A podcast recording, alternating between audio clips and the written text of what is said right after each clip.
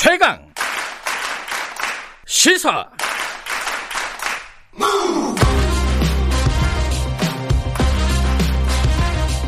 지금 여러분께서는 김경래 기자의 최강 시사를 듣고 계십니다.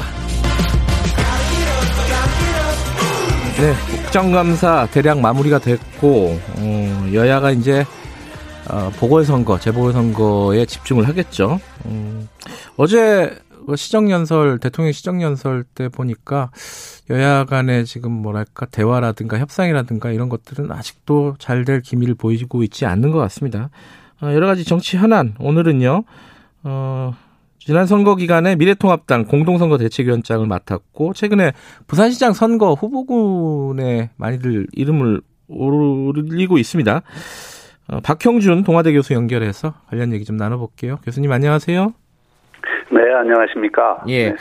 어, 어제 대통령 시정연설을 보셨죠? 어, 네네.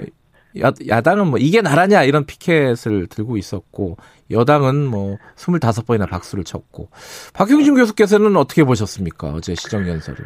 좀 기대는 했습니다만은 한마디로 좀 듣고 있기 민망했습니다. 민망했다? 아, 어떤 게요? 예. 예. 국민이 듣고 싶은 얘기는 안 하시고 음. 대통령이 하고 싶은 말만 한 연설 아닌가. 음. 문재인 대통령께서는 역대 대통령 가운데 기자회견을 가장 안 한 대통령입니다. 대신에 선별적 연설만 하고 계신데 네. 보면은 어제도 현안은 비껴가거나 음. 구름 위에 있는 듯한 발언으로 일관했다고 생각합니다. 예를 음. 들어 네. 일자리, 부동산, 탈원전 이런 실패한 정책들에 대한 반성은 없고 대신에 쭉 낙관적인 밥 먹으면 배부를 것이라는 음. 어, 사실 굉장히 좀 한가하게 들리는 내용이 대부분이었습니다. 예. 대신에 미래 세대의 돈을 당겨 쓰는 재정 만능주의에 빠져버린 것 같아서 좀 우려도 드는데요. 네. 특히 대통령이 임명한 법무장관, 검찰총장 갈등으로 온 나라가 시끄러운데 정작 인사권자인 대통령이 이런 혼란에 대해 국민께 아무런 말도 없었던 것이라든지 예. 또 부동산의 그 지금 현장이 난리 아닙니까? 예. 국민 체감이 있는데 특히 홍남기 부총리처럼 전세 난민도 지금 생기고 있는 현실인데 이런 그 상황에서 기다리면 좋아질 것이라는 이런 음. 낙관적인 이건 위로가 아니죠. 사실은 어떤 면에서는 희망 고문인데 예. 이렇게 그 연설을 참모들이 이렇게 만들어줬나 하는 생각이 들었고요. 예. 위기에 강한 나라인 것은 틀림없습니다. 대한민국이. 예. 그런데 위기에 강한 것은 사실 대한민국 국민과 기업이거든요. 예. 정권이 이런 국민들과 기업이 뛰게 하기보다는 위기에 강한 국민과 기업의 발목을 잡는 것 아닌지 그런 걱정도 들었습니다. 음. 일단 뭐 어제 시정 연설에 대해서는 점수를 박하게 줄 수밖에 없다 이런 말씀이신 거고요. 그죠? 네, 예. 네, 네, 그렇습니다. 그 지금 어제 시정연설에 나왔던 얘기 중에 또 하나가 공수처 관련된 얘기가 나왔어요. 아까 말씀하신 대로 뭐 추미애 장관, 뭐 윤석열 총장과 관련된 구체적인 얘기는 없었고 다만 이제 공수처를 빨리 좀 어, 출범시키자는 취지의 얘기가 들어가 있었는데 이건 지금 여- 야당이 사실상 공 추천위원으로 해서 비토권을 발휘해서 그 공수처 출범을 방해하려는 거 아니냐 이런 얘기들을 여권에서 많이들 하고 있어요. 지금 어떻게 예상하십니까 공수처는? 그 원래 공수처장 후보 추천할 때 예. 그 야당의 비토권을 인정하겠다는 것은 입법 당시 여당의 대국민 약속이었습니다. 네. 실제로 공수처장이 이 여당 의사대로 또는 대통령 의사대로 어, 임명이 돼서 이것이 정치적으로 이용되는 것을 가장 우려하는 것 아닙니까? 네. 어, 그런데 지금은 이제 그 야당도 공수처 어, 그 추천위원을 내서 예. 그 공수처의 중립적인 인사만 보장을 하면은 출범하겠다는 것 아닙니까? 음. 다- 그런데 지금 그것도 못마땅해서 지금 또 입법을 하겠다는 건데 예. 저는 그것도 야당과 협의 없이 합의 없이 입법을 한다 그러면 이것은 또한 일종의 입법 독재로 갈 가능성이 있습니다. 음. 더 우려되는 것은요. 예. 저는 이제 처음부터 공수처자 공수처에 대해서 이런 우려를 했는데 예. 청와대가 통제 가능한 공수처장 임명하겠다는 것 아니에요. 음. 근데 지금 마침 권력형 비리들 또는 금융 대형 금융 범죄들이 이렇게 터지고 있는데 이런 그 수사들을 만약에 공수처에 맡길 때 그 공수처가 중립적이고 엄정한 수사를 하겠느냐 음. 아니면 공수, 공수처가 실제로 정권의 입맛에 맞는 어, 이, 그 처장과 또 수사 어, 인력들을 가지고 권력 비리를 세탁 권력 비리 세탁소가 되는 것 아니냐 음. 이런 얘기들이 나올 수밖에 없는 지금 시점이거든요. 예. 그래서 여당에서는 공수처를 출범할 때 정치적인 중립성을 확고히 보장할 수 있는 그런 인물을 추천을 해야 되고요. 그런 그렇게 추천을 한다면 아마 야당도 명분이 없을 겁니다. 음. 근데 그게 참 이게 주관적인 평가일 가능성이 못 높아가지고요. 이게 중립적인 인사이 아니냐 이 부분에 대한 판단이 좀 애매할 가능성이 높고 더군다나 지금 야당 그 추천위원들 같은 경우에는 일부는 공수처 자체가 지금 위헌이다 이런 얘기까지 하고 있는 상황이라서 어찌됐든 이 제대로 안 되면은 11월 달까지 어, 이 공수처를 출범시키지 안, 못하는 상황이 예상된다면은 아까 말씀하신 대로 법을 개정하겠다는 뜻도 지금 계속 내비치고 있어요. 여당 쪽에서는. 이렇게 되면 어떻게 되는 겁니까? 그러니까 이제 공수처의 이 정권이 이렇게 매달리는 이유가 예. 사실은 권력형 비리를 수사를 제대로 하겠다는 것 아니겠어요? 원래 취지는. 음.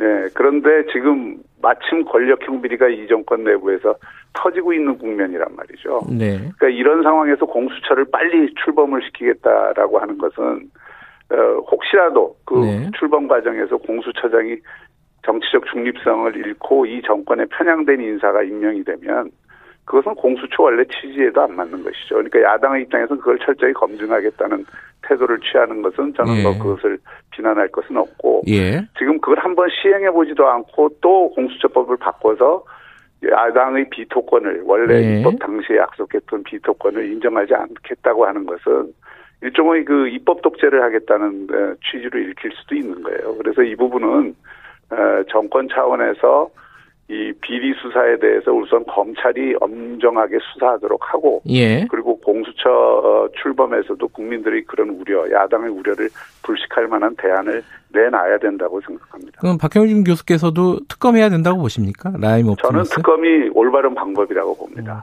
어, 대형 금융 범죄에서 네. 대형 금융 범죄 그것도 이 정그 공공기관이 수천억씩 투자를 순식간에 해내는 이런 대형 금융범죄에 권력이 개입 안 됐다고 믿는 국민이 있을까요? 네. 그런 어떤 대형 금융범죄가 권력형 게이트로 비화될 가능성은 얼마든지 네. 있기 때문에 예. 여기에 대한 다시 말하면 살아있는 권력에 대한 엄정한 수사를 하려면 현재 두 개로 쪼개진 그리고 완전히 그 검찰 개혁이라는 명분으로 검찰 장악을 시도하려고 하는 이런 환경에서는 특검을 하는 것이 국민들이 원하는 예. 것이고 또 그것밖에 저는 대안이 없다고 알겠습니다. 어, 뭐 네. 간단하게나마 선거 얘기도 좀 해볼게요. 예. 지금 선거전 준비하고 있고 지금 박 교수님은 어, 그 지난 총선 때 선대위원장을 하셨잖아요. 공동선대위원장 그죠? 네네네. 어, 요번 선거가 지금 야당 입장에서는 뭐 구도는 좋은데 인물이 없다 뭐 이런 얘기들도 나오고 있고 지금 상황을 어떻게 보십니까? 국민의힘 상황을? 국민의힘 상황에서도 녹록한 선거는 아니죠. 음. 중요한 것은 국민의힘이 이번 재보궐 선거마저 놓친다면 네. 어, 정말 존폐 와 존립의 문제가 다시 제기될 것입니다. 네. 그 통합했는데 이 정도밖에 안 되냐. 음. 또 정권 교체를 열망하는 지금 많은 보수 중도층 입장에서는 그 실망감을 음. 굉장히 그 표출을 할 것이고요. 어쨌든 내년 재보궐 선거에서 국민의 힘이 온 그 문호를 개방해서 새로운 그 시장 후보를 만들려고 하는 또그 음. 시장 후보가 어, 뭐, 당 안에서 나오든 당 바깥에서 나오든 어쨌든 시민들의 여망을 대변하는 음. 그런 에, 후보가 이 창출되는 과정이어야 한다고 생각합니다. 박 교수님이 네. 부산시장 후보로 많이들 거론을 하는 하고 있는 것 같은데 본인께서는 그런 여망을 대변하는 후보라고 생각하십니까? 저는 뭐 예. 어, 그런 쪽으로 이, 저도 생각을 해보고 있고요. 예. 여러 준비를 지금 하고 있는 과정이고 예. 준비가 되었다고 생각하면 공식적으로 입장을 내겠습니다. 음, 그래요. 그 서울시장 선거 같은 경우 그게 이제 뭐 선거 자체로 보면 더 크잖아요. 네네. 뭐 안철수 국민의당 대표 계속 얘기 나오고 있지 않습니까? 네네. 이거 어떻게 뭐 같이 할 수 있을 것 같으세요? 예상을 하신다면? 저는 누구는 되고 누구는 안 되고 지금 이런 국면이 아니라고 생각합니다. 음. 당선 가능한 후보, 네. 또이 광범한 중도 보수 어, 유권자층을 묶어낼 수 있는 후보라면 누구든 누구든. 음. 어, 예 가능하다고 생각하고요. 예. 그리고 이 예, 서울시장 그 후보로 나서는 사람도 이것이 단순히 서울시장 후보에 머무르는 것이 아니라 네. 그 다음 대선에 직결된다. 음. 그리고 예, 어, 지금의 야권이 정권을 견제할 수 있는 마지막 기회다. 이런 음. 생각으로 임하는 것이 필요하다고 생각합니다. 어, 지난 화요일에 보니까 김종인 위원장이 김택진 NC소프트 대표 만났어요. 어, 네네. 이게 뭐 약간 인물 구하기 이런 만남으로 해석하는 쪽도 있더라고요. 어, 어떻게 보세요, 이거는? 네, 뭐, 이, 이런 그 선거에서, 예. 어, 새로운 인물에 대해서 탐색을 해보고 가능성을 타진하는 것은 지도부로서 당연히 해야 될 일이라고 생각하고요. 음, 그래요. 어, 음. 네, 그런, 뭐, 그런 과정에서 성사되는 어, 경우도 있겠지만 성사 안 되는 경우도 음. 있겠죠. 근데 아까 그 후보에 국민의 여망을 대표하는 사람들이 나타나야 된다. 근데 약간 그거는 좀 추상적이잖아요. 서울시장 선거 후보에는 어떤 사람이 나와야 된다고 보세요? 국민의당에서는?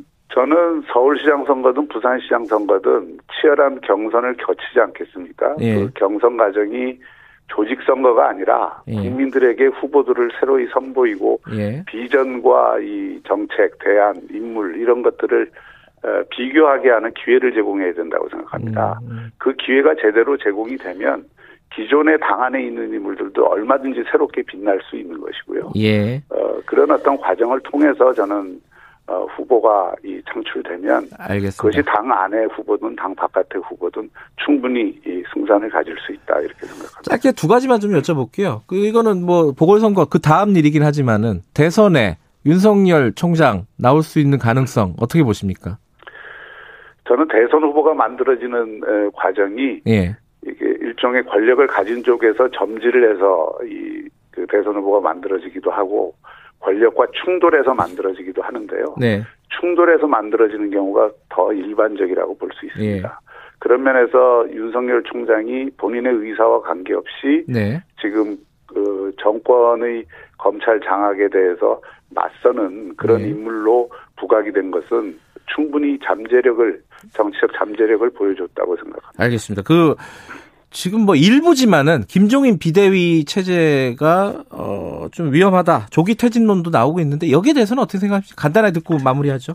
예, 전 통합의 정신이 우선해야 된다고 생각하고요. 네. 지금은 힘을 합칠 때지 예. 일이 조금 안 풀리면 무조건 지도부에게 이 책임을 그 묻는 것은 바람직하지 않고 네. 어, 이것이 지금 중요한 것은 국민의 힘이 그 국, 국민들에게 국회의원 한 사람 한 사람이 전사가 된다는 생각으로 알겠습니다. 치열하게 메시지와 대안을 제시해서 스타가 되도록 하는 게 더 중요하다고 예. 생각합니다. 여기까지 들을게요. 고맙습니다. 네, 네, 네. 박형준 교수였습니다. 1분 여기까지고요. 2부는 최고의 정치 준비되어 있습니다. 8시에 돌아옵니다.